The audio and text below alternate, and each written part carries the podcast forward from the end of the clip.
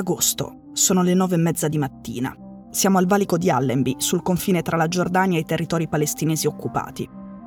C'è un grande ponte di cemento armato piantato sulle rocce in mezzo al deserto e un checkpoint alla frontiera degli israeliani. Ci sono i soldati e i metal detector. A un certo punto arriva una famiglia, il papà Khaled Al-Kaisi, la mamma Francesca Antinucci e il loro figlio di 4 anni. Stanno tornando a casa dalle vacanze, cioè stanno tornando qui a Roma. Francesca è italiana, Khaled ha la madre italiana e il padre palestinese, quindi ha la doppia cittadinanza. Ha 28 anni fa il ricercatore e il traduttore per il corso di laurea in lingue e civiltà orientali della Sapienza. Al valico succede una cosa strana. Khaled passa il metal detector una prima volta, ma le guardie di frontiera israeliane non si accontentano. Glielo fanno rifare 5 volte. Poi, alla sesta, gli mettono le manette ai polsi e lo portano via di peso. Ovviamente mi sono ritrovata a chiedere più e più volte cosa stesse succedendo, dove stavano portando mio marito, ma non ho ricevuto risposta. Mi è stato detto di stare seduta, di stare calma, seduta. Francesca è senza fiato, ma è anche senza telefono, senza soldi, senza una mappa con cui potersi orientare, con un bambino di 4 anni, in mezzo al deserto.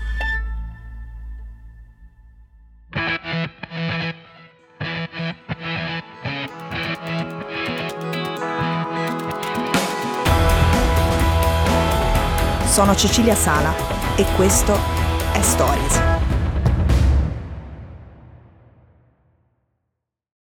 This episode is brought to you by Shopify.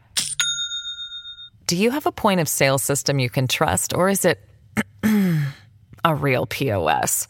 You need Shopify for retail. From accepting payments to managing inventory, Shopify POS has everything you need to sell in person. Go to shopify.com slash system, all lowercase, to take your retail business to the next level today. That's shopify.com slash system. Le avevano fatto molte domande sul suo lavoro, sulle abitudini della sua famiglia, sulla loro casa, soprattutto sulle idee politiche di suo marito, e avevano sequestrato il suo bagaglio con il portafogli e il cellulare dentro. Quando lei ha chiesto alle guardie cosa avrebbe dovuto fare a quel punto, le hanno risposto che non era affare loro e l'hanno mollata lì in mezzo al nulla. L'unica cosa che mi ha permesso di allontanarmi sono stati i 40 dinari che mi sono stati ceduti con grande generosità e comprensione ed empatia da delle signore palestinesi. Alla fine un gruppo di donne palestinesi ha messo insieme gli spiccioli e le ha prestato 40 dinari, i 40 dinari con cui Francesca è riuscita ad arrivare all'ambasciata italiana in Giordania. Da lì poteva cominciare a fare qualcosa per ottenere la liberazione di suo marito. Ma cosa? Innanzitutto doveva capire che cosa diavolo fosse davvero successo quel giorno. Francesca ha detto che Khaled potrebbe essere finito in questo incubo soltanto per il suo lavoro come ricercatore. Alla Sapienza, Khaled è uno dei fondatori del Centro per la Documentazione Palestinese, un'organizzazione che si occupa di promozione della storia, della cultura e dell'identità palestinese. Il problema è questo. Nessuno sa di cosa sia accusato Khaled. Non lo sanno sua moglie e suo figlio, non lo sa il suo avvocato e forse non lo sa nemmeno lui. Non sappiamo cosa gli stiano dicendo e chiedendo le persone che da 28 giorni lo tengono in cella nel carcere di Petatikwa, ma sappiamo che quello non è proprio un carcere qualsiasi. È la prigione dove fa i suoi interrogatori lo Shin Bet, cioè i servizi segreti interni di Israele. Alcuni giorni dopo quel 31 agosto in cui Khaled è stato portato via, anche suo fratello e due suoi cugini sono stati arrestati a Betlemme. Poi uno è stato rilasciato, gli altri due invece sono ancora in custodia. Anche per loro non è stata formalizzata alcuna accusa, anche il dossier su di loro non è disponibile a nessuno e questo rende impossibile per gli avvocati pensare a una difesa. Khaled è in isolamento e ha potuto vedere il suo avvocato per la prima volta dopo due settimane, che è il massimo dei giorni consentiti prima di violare le leggi internazionali. Ci sono state anche delle udienze sul suo caso, il 7, il 14 e il 21 settembre, ma finora sono servite soltanto a prolungare la sua custodia in carcere senza spiegazioni. Tra pochi giorni, il 1 ottobre, i tribunali israeliani dovranno dire qualcosa. Almeno in teoria dovrebbe funzionare così. Dopo un mese o mi liberi o mi dici con quali accuse mi tieni dentro. Funziona così per le detenzioni penali, ma in Israele esistono le detenzioni amministrative, che in sostanza sono un escamotage giuridico per tenere i sospettati in cella senza data di scadenza, senza accuse e senza prove.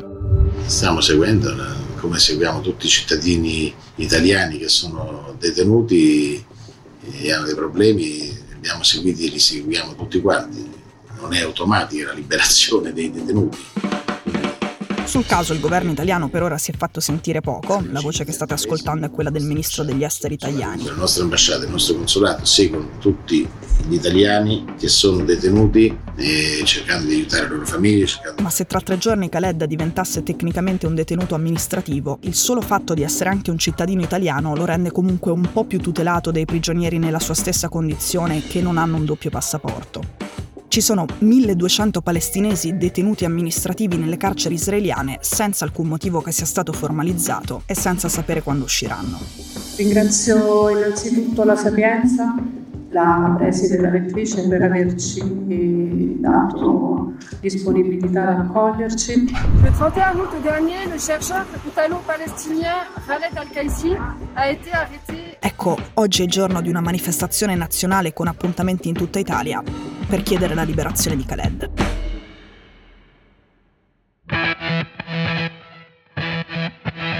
Stories è un podcast di Cora News prodotto da Cora Media. È scritto da Cecilia Sala.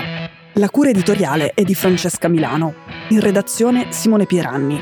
La sigla e la supervisione del suono e della musica sono di Luca Micheli.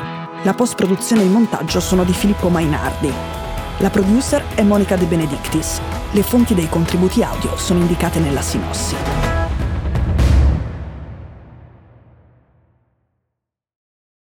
This episode is brought to you by Shopify. Do you have a point of sale system you can trust, or is it a real POS? You need Shopify for retail. From accepting payments to managing inventory, Shopify POS has everything you need to sell in person.